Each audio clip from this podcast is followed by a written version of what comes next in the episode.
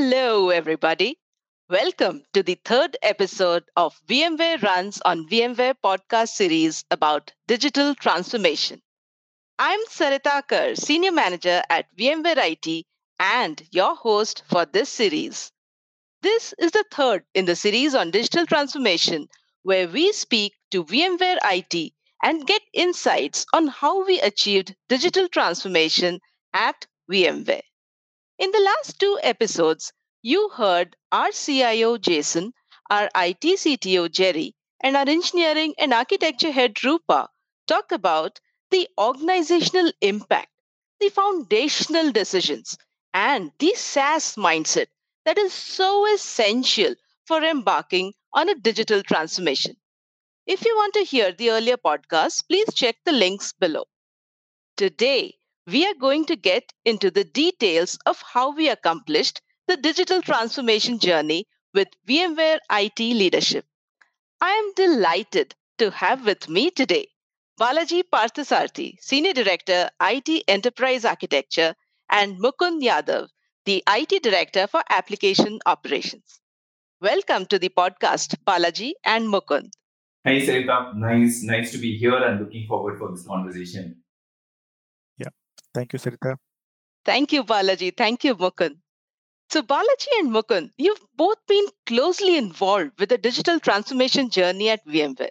Balaji, you've been leading us from the applications end, and Mukund, you've been at the helm of the entire operations.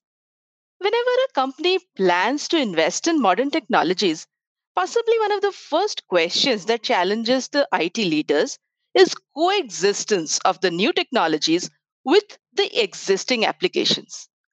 Balaji, how do you balance investing in modern technologies while maximizing your existing application portfolio investment?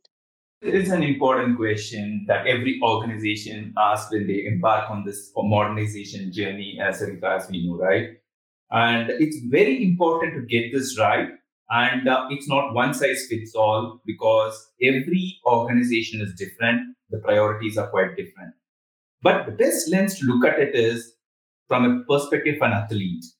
So let's look at the game of hockey. What makes a great player is uh, is basically who knows where the puck is going rather than where it is today. And it is true for any transformation for that matter, right? So our focus has been always in terms of realizing the maximum value with an impactful investment. And what, what we call that zone is a transformation zone. And any application that falls in the transformation zone is an important candidate to be looking at for modernization let's let's look at what is transformation zone all about, right? It is characterized by two important things. It's a mission critical. At the same time, it's going to be bringing a lot of business disruptions in a positive way, right? So these are the transformation zones, which is going to be maximizing our returns when we invest in modernization. And obviously, then comes the portfolio of all applications falling into incubation zone, the performance zone, and the productivity zone, right? So that's basically the strategy in terms of how we will be approaching what we pick up, what we prioritize from a portfolio standpoint. The second most important aspect is how do we scale? And uh, what we mean by scaling is basically looking at a platform mindset so that every team doesn't reinvent the wheel again and again, right? So the perspective is accountability at the service level, but contributing to the platform. It could be in terms of pipeline automation, it could be in terms of DevOps practices, it could be in terms of uh, test automation framework or whatever may be, right? At the end of the day, it's it's basically a re- rinse and reuse model in terms of platform and bringing in a platform mindset is going to accelerate it. So basically, maximizing on transform transformation zone and accelerating through platform mindset. That's how we approach when it comes to modernization. Hey, thanks, Balaji. I do agree with you there. A platform mindset is crucial to supporting the journey. You mentioned accountability at services and scalability as a platform, right? And that leads me to my next question. Mukund, you've been at the forefront of the infrastructure journey. Do tell us, how did we enable an infrastructure to support the app modernization journey? Thank you, sir. This uh, is definitely a good question. So, uh, we have built an infrastructure prime for transformation, and that's how we have enabled our platform and application modernization to support our journey of uh, becoming a truly SaaS company. I still remember we have started our journey way back in 2014 when we started a Docker POC, and then we went on uh, creating or enhancing this platform. Uh, and now we have the platform which is running on the three data centers Yeah. Thanks, Mukund. And I do remember we architected several applications uh, to increase the business agility and application delivery velocity by building microservices for Elastic uh, Cloud infrastructure. We then hosted these applications on the modern application platform to leverage its uh, exceptional scalability and resilience. Absolutely. And to our listeners, there are a lot of blogs on the VMware and VMware site on this topic. So do check those out as well. Balaji, what more did VMware do to prepare for its app modernization journey? it all starts with the cultural change in terms of the mindset to start with, right? Uh, instead of looking at the modernization journey as revolutionary and it has to be a big bang, the approach that we have taken is preparing towards an incremental value uh, uh, that can be brought into the ecosystem through an evolutionary model, right? Uh, that's that's an important mindset because incremental value uh, being brought in is more important than revolutionary because what happens is that it's a dynamic ecosystem. The, the requirements are changing. The market conditions are changing. So which means there is a continuous agility and course correction that is required to make this happen.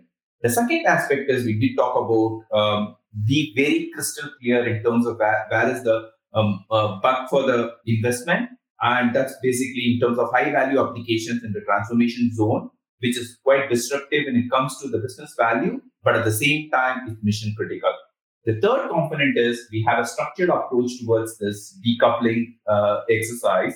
And uh, that starts with the mindset of domain driven design architecture and framework, a very consistent way to start breaking this monolith uh, constructs into microservices. But to start with, breaking those down into very meaningful functional domains and subdomains and start start having a clear strategy in terms of how do we want to evolve uh, uh, the modernization, right? It could be refactoring, it could be in terms of replatforming, it could be in terms of uh, something that we need to break it into microservices. So it could be different strategies for each of these so subdomains that is going to be evolving. And obviously, we talked about the foundation that Mukund talked about. Start building on those platforms, contribute those platforms, evolve those platforms hand in hand as we modernize. So that's basically how we prepare, starting from mindset into very tangible outcomes that we see today. Thank you, Balaji. And we learned a lot also during this process.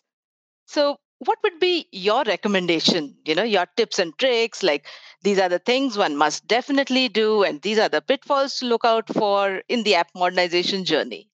So the fundamental pitfall that every organization gets into is trying to have a solution in hand and trying to uh, find a problem to fit the solution right? So the first no no is not to get into this mindset of having a solution which is an app modernization and I will try to find a problem to fit the solution, right? The, the way that we always look at it, start with a transformational goal, start with a problem statement, and then look at an opportunity to use app modernization as a mechanism to achieve those transformation. Basically, start with the problem in hand and, and evolve into solution. And one of the options is always app modernization, right? And over a period of time, start calibrating and maturing towards the MAC of architecture. What we mean by MAC architecture is basically uh, start having microservices as the fundamental first citizen in your design constructs.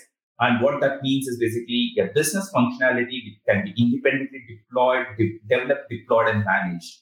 The second aspect is uh, the second component of Mac is API first. So a well-defined contract that uh, is established, and that is the basis on which the decoupling happens in a very meaningful way, and the eventual consistency constructs evolve over a period of time, right? The third is start looking at cloud more than just as a storage and hosting uh, um, alternatives, but also start using all the full capabilities to evolve it as a cloud native SaaS ecosystem.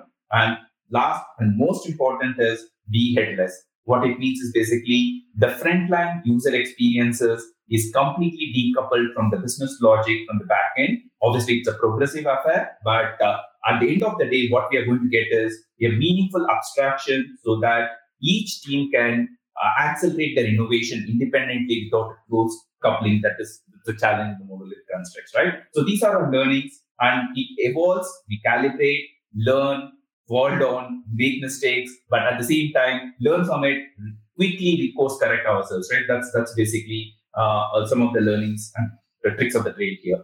That is a refreshing perspective, Balaji. Looking for a transformational opportunity, you know, rather than narrowing it down to just a solution to a problem.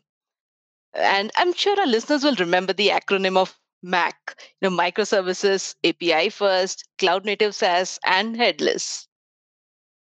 So, Mukund, you've lived through this transformation at VMware and you've supported not only the implementation, but the day two or post go live operations as well.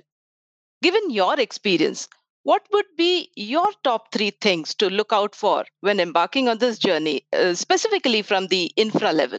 Absolutely. So there are top three things which comes to my mind, right?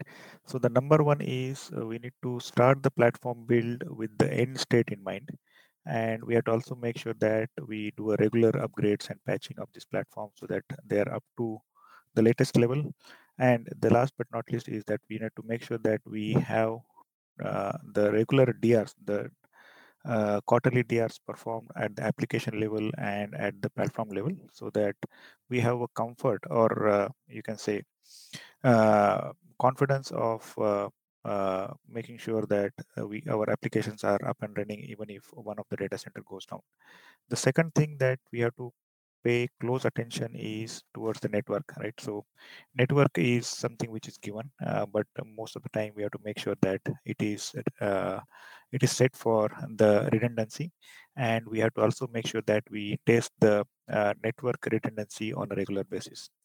And the last but not least is uh, we need to make sure that we provide self-service uh, to our application team so that they can easily onboard any applications to the platform. So these are the few things that are on top of my mind always uh, when it comes to platform operations. Thanks, Mukund. We do perform our DR tests every quarter, right, which gives us the confidence uh, for any disaster that could occur, especially in a time like this when we can pretty much expect the unexpected. Absolutely. And I remember the emphasis, uh, absolutely, right? And I, I, do remember the emphasis you gave uh, for as much self service as possible and how you inspire us to look for ways to automate you know and make things easier and simpler for uh, not just the developer community but also the administrators absolutely yeah Thanks, Mukund. So now we shall turn a little futuristic. So looking forward, Balaji, how are technology trends impacting the app modernization plan for the next, say, five years? So more than more than the trends aspect, right? There are fundamental guardrails and principles that we need to keep in mind, right? Um, when we looking at architecting for the future, uh, obviously the technology trends will be evolving. There could be more, te- more and more technology tools and ecosystems that's coming our way, right? But the most fundamental guardrails is start accepting the distributed systems of the reality. And going back to the constructs of the CAP theorem, that is what is basically the consistency, availability, and partition tolerance. Uh, keeping these three constructs, and we should start recognizing that we can achieve only two at a point of time, and it is a question of trade-offs. And what is that meaningful trade-off? It's a consistency and availability is important to us, or its availability and partition tolerance, obviously network outages or a given, right? How do we architect around those aspects? And what, uh, so at a, at a point of time, probably we can achieve two. And what these meaningful trade-offs means need to be very clearly uh, uh articulated in your architectural north stars, and that need to be uh, the basis on which we make technology choices, right? The second aspect is keep trust. That's in terms of security, compliance, and privacy at the center of and above all the feature requirements. And this is what I'm seeing the trend. The NFRs, what we call non-functional requirements, are going to be the decisive factor in terms of how the future of the ecosystem is going to be evolving. And what that means is basically uh, we need to start thinking about beyond features in terms of flexibility, reliability, scalability, observability, operability, and performance, right? So these are all, which was probably a second citizen in the traditional world, is the first citizen or the most important aspects in terms of uh, the future of how the uh, architecture is going to evolve. And why it is important is basically this is going to determine how we are going to consume or the, the customers, the client, the partner ecosystem, or even that end developer ecosystem is going to consume these services and adopt these services because these non-functional requirements will be be probably on the top of the agenda than the functional functionalities as a whole, right? So it gives a different perspective in terms of how the future is evolving, and all technology choices is making we need to be making sure that it adheres to these guardrails. Absolutely, Balaji. And as you rightly said, there are always choices we need to make. And at VMware, we certainly take the security, the compliance, privacy very seriously. It is at the core of everything we do, along with all the constructs that you already spoke about. We hear a lot about multi cloud strategy and how important it is from the availability perspective. In your view, Mukund, uh, how do you see this panning out in the app modernization at VMware? Okay, this availability is the topmost agenda for any SaaS company, right? So basically, the cost of providing that extra nine goes up exponentially high, right? When we uh, cannot uh, uh, completely depend on one data center or one cloud provider. That means that on one hand, we have to make sure that we write applications that can run on any cloud and on other hand we have to set up a vendor neutral platform so that the application development team don't have to worry about where the application is going to run so we have built a tkg multi-cloud platform on two private clouds which are on the west coast and one in the public cloud on one on the east coast. So we have totally three tkg platforms uh, for these four nines of availability and this is how we are going to achieve the availability using the multi-cloud Exactly, Mukund. And availability is at the top of all our minds and one of our key KPIs as well. Absolutely. I used to dread the availability dashboard, right, which shows us the uptime of every one of our systems. And that was before this entire TKG came up. And it's a real challenge, what you said, uh, when we have to find that fine balance between being able to ensure seamless deployments and uh, uh, that it is on a vendor neutral platform where the application is going to run. So while the DevOps minds, yeah, Balaji, please go ahead. Uh, so I would like to add one more point on that, Sarita, right? Uh, it's an interesting ecosystem that's evolving because when it comes to SaaS, the upgrade is invisible to the customer ecosystem. When I say customer, it's basically internal and external, right? So the upgrades are completely invisible, and that completely challenges the way that we look at availability today. And this multi-cloud approach in terms of solving for uh, availability is a critical aspect because uh, two fundamental things, right? How horizontally we scale into the various public clouds. At the same time, how do we bring in the technology stack that helps us to scale easily and interoperable across the clouds, right? These are the two fundamental things. And I think VMware plays a critical role here in those ecosystems until TKG plays a TKGM plays a critical aspect, a layer on the top of all these clouds. Uh, it's a game changer. Absolutely. Absolutely. Yeah, we, we do agree, right? TKG is the way to go. And while the DevOps mindset accelerates the digital delivery, the production systems still need efficient monitoring as part of our digital transformation. But we'll deal with all those details in another episode. So let me do a quick recap today. We spoke about the architecting of the app modernization journey, the MAC architecture of microservices, API first, cloud native SaaS, and headless, where we decouple the backend logic from the front end user experience. We understood what to keep in mind from a platform operations perspective. And we also did some crystal ball gazing into the technology trends and multi cloud strategy. And that brings us to the end of our third digital transformation episode. Thank you, Balaji and Mukund. It's been a really interesting conversation and we had a lot of insights. Thanks, Sarita. We enjoyed. It's a great pleasure to be here. Thank you. Thank you, Balaji Mukund. And to our listeners, we hope you liked it. And if you did, please drop us a comment and subscribe to the VMware Runs on VMware TV Insider channel for more interesting IT stories. We'll be discussing another IT digital transformation story in the next episode of the series. If you wish to hear a podcast on a particular topic, do leave a comment or contact us at vmw on vmw at vmware.com. Stay tuned.